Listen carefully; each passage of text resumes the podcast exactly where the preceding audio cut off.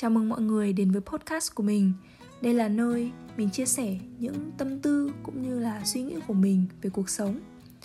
Những gì mà mình kể không phải là kỳ tích đặc biệt, mà chỉ đơn giản là những mẩu chuyện ngẫu hứng bình thường xảy ra xung quanh mình thôi. Thế nên mình hy vọng là thông qua podcast này, mọi người có thể tìm kiếm một chút gì đấy bình yên dịu dàng và mong là mọi người sẽ thích những gì mình chia sẻ nhé radio's playing our song.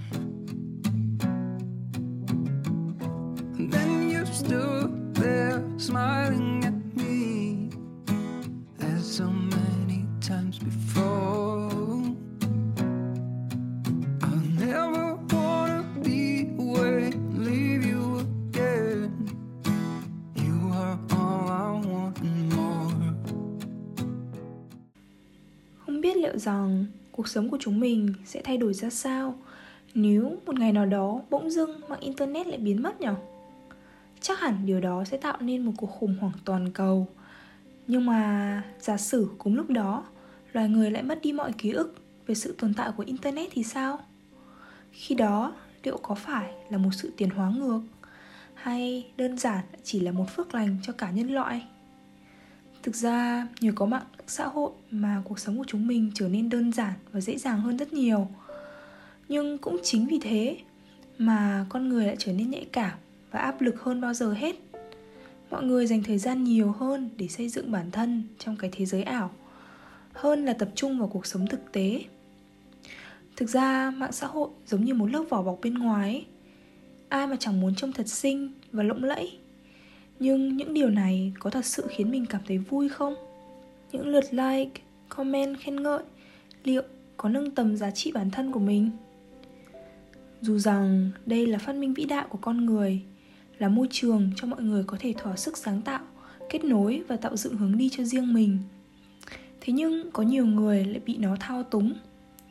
Thành thực mà nói, bản thân mình cũng là một đứa nghiện mạng. Điện thoại đối với mình chẳng biết từ bao giờ đã trở thành một vật bất ly thân. Hôm nào chẳng may ra đường mà quên mang điện thoại, Tâm trạng bỗng trở nên cực kỳ bất an. Nhỡ có ai gọi mình, Nhỡ có ai cần mình, Hay có bất kỳ việc gấp nào thì mình phải làm sao? Người ta gọi khái niệm này là FOMO, Viết tắt cho Fear of Missing Out, Nôm na nghĩa là cảm giác sợ bị bỏ lỡ điều gì đó.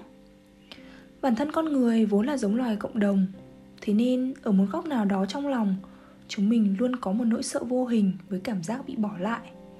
Nhỡ mình không lên mạng, Mình lại không cập nhật được tin tức mới. Rồi cuộc sống của lũ bạn mình thay đổi ra sao? Rồi thế giới xoay chuyển theo hướng khác như thế nào? Mình lại không bắt kịp vòng quay mới đấy. Vậy nên mạng xã hội giống như kiểu một loại virus của tâm trí vậy. Nó không gây bệnh hay ăn mòn nhưng lại nghiễm nhiên chiếm một phần lớn dung lượng não bộ của chúng mình. Mỗi lần có người hỏi sở thích của mình là gì, mình luôn bị khựng lại vài giây. Mình thích xem phim, nghe nhạc, lướt web. Nhưng liệu rằng những điều đó có được coi là sở thích không? Những thứ dễ dàng tiêu tốn thời gian như thế, từ một lúc nào đó đã trở thành thú vui của rất nhiều người. Mà thật sự cũng chả rõ liệu nó có vui thật hay không nữa chỉ biết là nếu thiếu nó, thì cuộc sống của mình sẽ có một lỗ hổng lớn. Vì lẽ là mình đã vốn lạc vào thế giới, giả tưởng màu sắc này từ lúc nào không hay. Mạng xã hội là một dấu mốc lịch sử của nhân loại. Nó có thể là một công cụ tuyệt vời để mọi người tiếp cận với bảo tàng kiến thức khổng lồ của loài người. Nó có thể dẫn dắt người ta tìm đến đam mê, học hỏi vô số những điều mới lạ, nhưng đồng thời lại là một con dao hai lưỡi vì chỉ cần lơ là một chút thôi, người ta lại có thể dễ dàng mắc kẹt trong thế giới ảo mênh mông này. Vì trái đất hình tròn thì còn có thể quay lại, nhưng vùng đất giả tưởng này thì lại không có bất kỳ một ranh giới nào.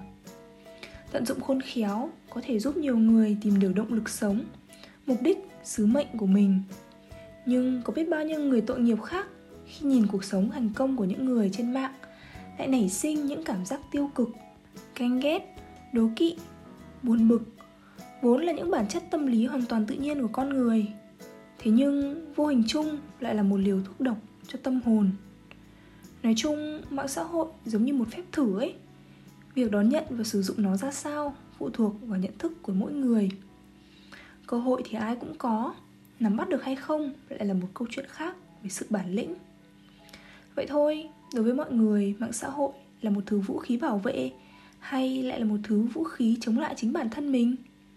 Mình là linh, và đây là linh tinh linh tinh. Cảm ơn mọi người đã lắng nghe. Chúc mọi người có một ngày mới thật vui. Mình sẽ gặp lại mọi người trong những số lần sau nha. Bye bye.